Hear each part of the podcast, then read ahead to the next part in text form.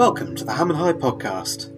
In this episode, Sally Patterson speaks to another of London's mayoral hopefuls. He doesn't represent one of the major parties. He believes our democracy has come under attack, and he's not originally from this country, which might explain his idiosyncratic look. Welcome to the podcast, Count Binface.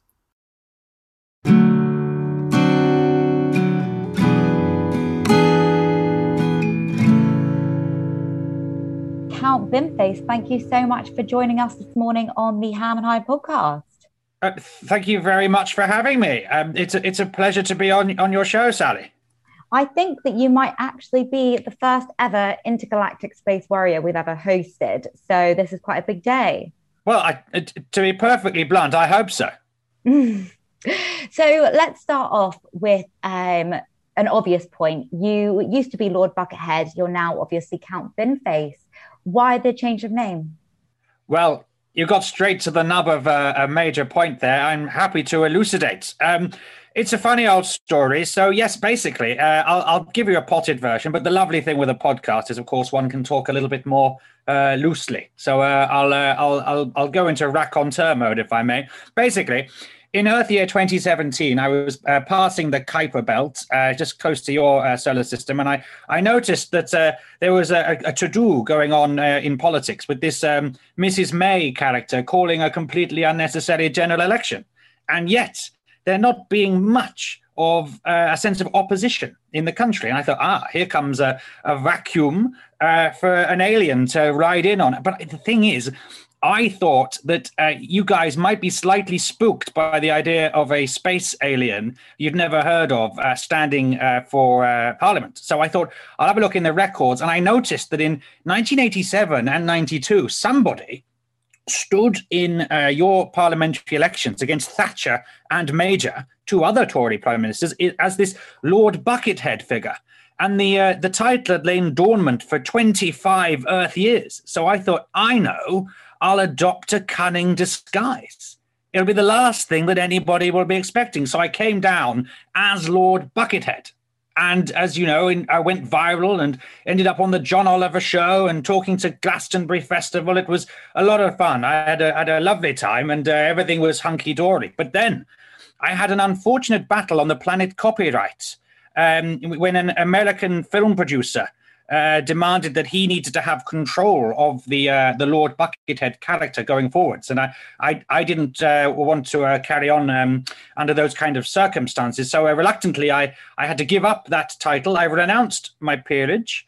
Um, and gave myself a little upgrade to Count Binface, and here I am. So tell me a little bit about the campaign this time. You're obviously running for London Mayor.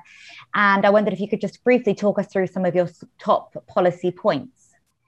Oh, absolutely, I, would be delighted to. I, I, mean, I have 21 points on my manifesto uh, for 2021. I thought that'd be neat. Um, but uh, I'll give you a few. I'm sure there's a couple you'd like to, uh, you know, quiz me on in great forensic depth, so we can get into them. But uh, my my top policies include uh, the renaming of London Bridge after Phoebe Waller because she's a national treasure and it's the least we can do. And it would cost 48 million pounds less than Boris Johnson's Garden Bridge, which doesn't exist. Uh, I would also, uh, while we're on bridges, repair Hammersmith Bridge. And I would rename that one Wayne after the former England footballer.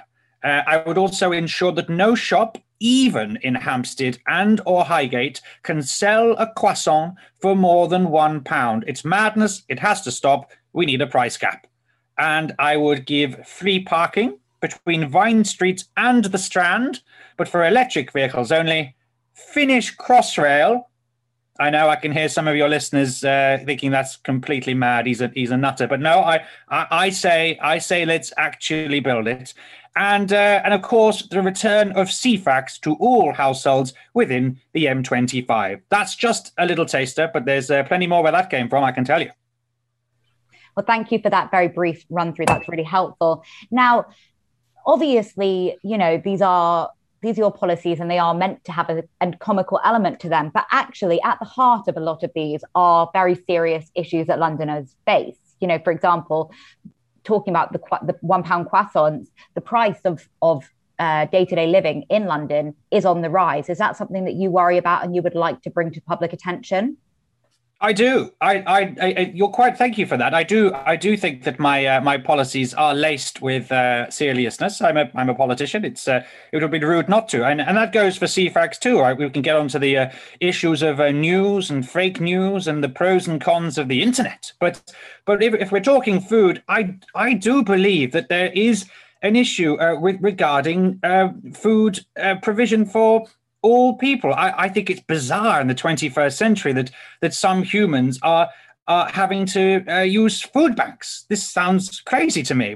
They, they, there aren't enough normal banks, let alone food banks. So I, I, I do think that, some kind of equality of provision is uh, very, very important for humans. And I'm surprised that in the 21st century, things seem to be getting worse rather than better. And that's why I also uh, campaign on the issue of homelessness. I think it's disgraceful that anyone should have to sleep rough on the streets of a major first world city in the 21st century. And that is why I would requisition some of the royal palaces for uh, eradication of homelessness.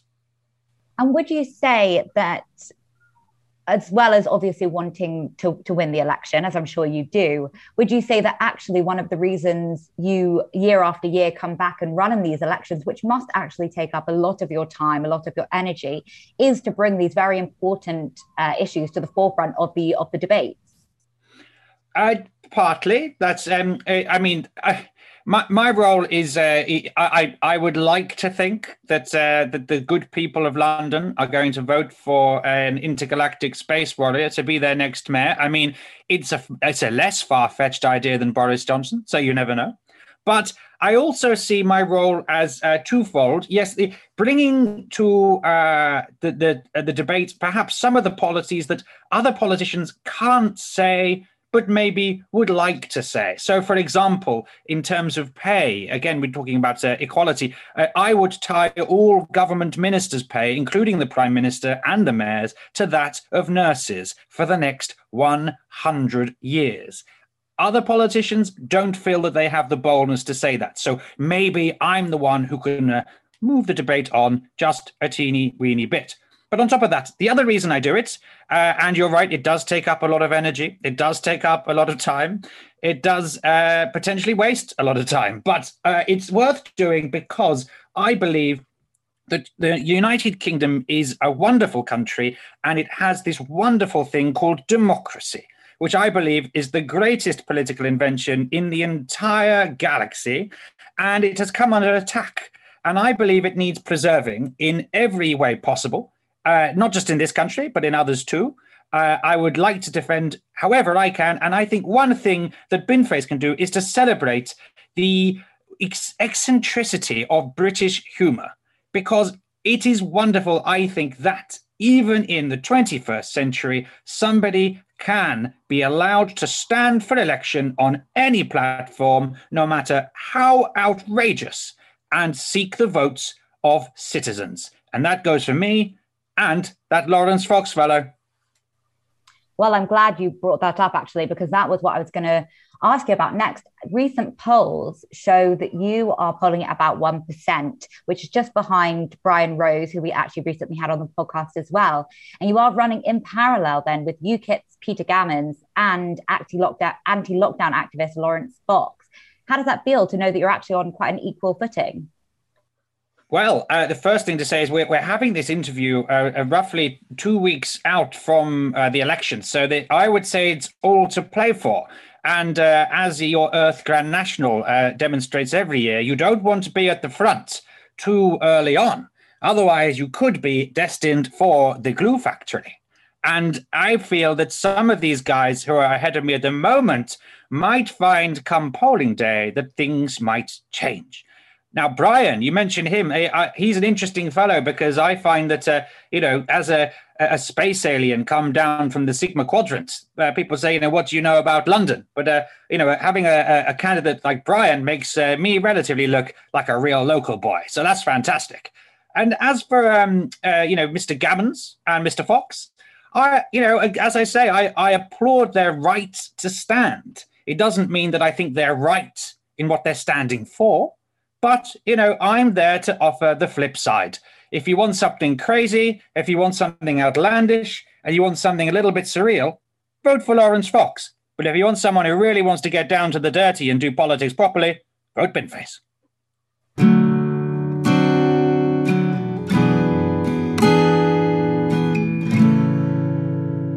You have a GoFundMe page, which I believe has raised about £5,000, which I know you recently pointed out is just a tiny fraction of uh, Laurence Fox's £5 million. What have you been spending your campaigning money on? Oh well, I, I, I, would that I had any money like that. No, no. The, the GoFundMe was simply to help me raise the entrance fee. Can you believe this? I don't know if you and your listeners are aware. It costs ten thousand Earth pounds just to stand for London Met. You know what? It's almost like they're trying to stop complete crazies from taking part. You know, but hey, doesn't seem to have worked. And uh, yeah, uh, the GoFundMe was to help me be able to sort of climb that little rung of the ladder. However, on top of that, you need another £10,000 on top of that to get into that little mayoral booklet that's gone through your door, I'm sure, and every voter's door um, in the run up to polling day. And I, I, didn't have the money for that. So that's why uh, I wasn't able to get to put my splendid manifesto in the booklet. So, in terms of campaign funds, I have uh, diddly squat. But no, um, some good citizens of Earth weren't able to help me get to the stage of being able to stand and thus able to talk to you uh, this fine morning. Would you say that that is actually potentially a problem with our democratic system, that you do need actually quite a substantial amount of money to even be on the ballot card? Uh, yes, I would, in, in short, but I would also say I think it does seem to me like £10,000 is a rather arbitrary figure. And in fact, I brought this up. If you go to my YouTube channel, you can see I actually brought this up in a sort of uh, a Microsoft Teams meeting with the London election people. It's a little bit like Handforth Parish Council, but not, you know, not quite as uh, high profile as Handforth. And I, I, I raised the issue about this amount of money, and they simply said that's the way it's done. And I thought, well, that's that's crazy. You know, surely someone should be interrogating why it costs ten thousand pounds to be the London mayor, which is you know, a, a, vaguely ceremonial position, I would say. I mean, it's nothing like being prime minister, and yet to be prime minister of the United Kingdom, technically, you only need five hundred quid to stand as an MP. So I would say that's uh, that's very strange.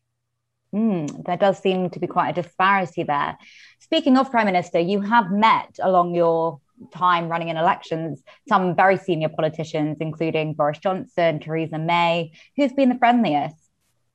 Um, I, I, would say, well, uh, well, Boris was very friendly. To be fair, uh, he on election night, he we chatted. Uh, I spoke to him in the the only language I felt sure that he would understand, which is, of course, uh, uh, Latin.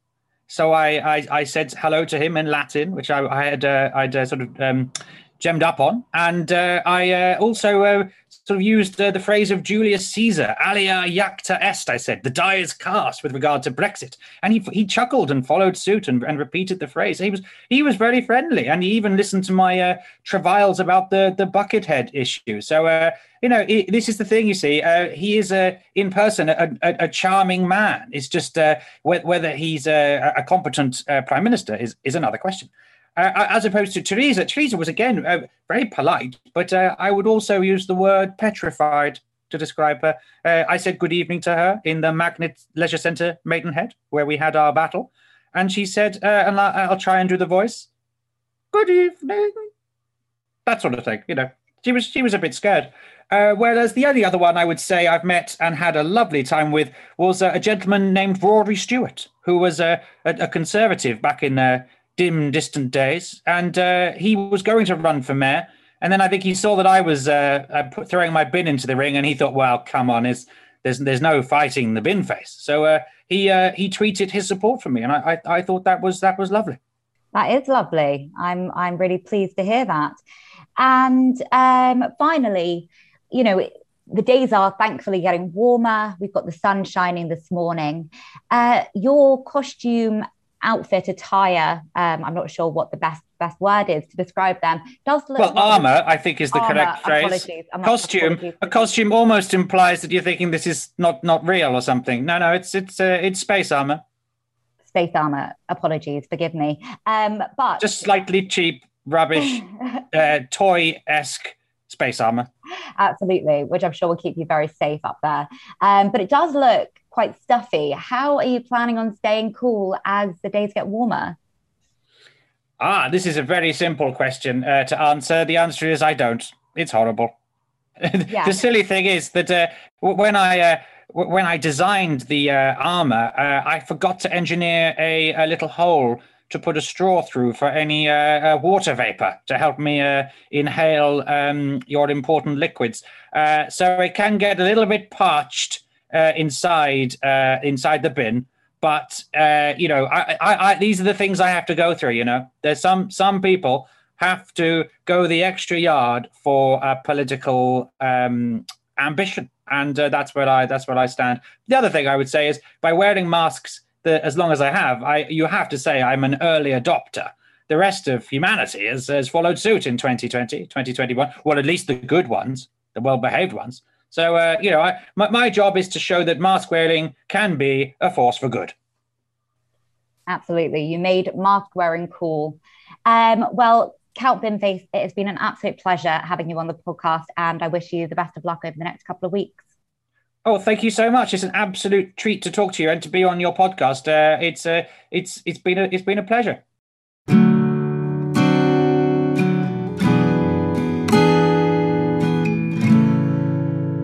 Thank you to Count Binface for joining us. If you enjoyed the podcast, hit subscribe. We'll be back soon.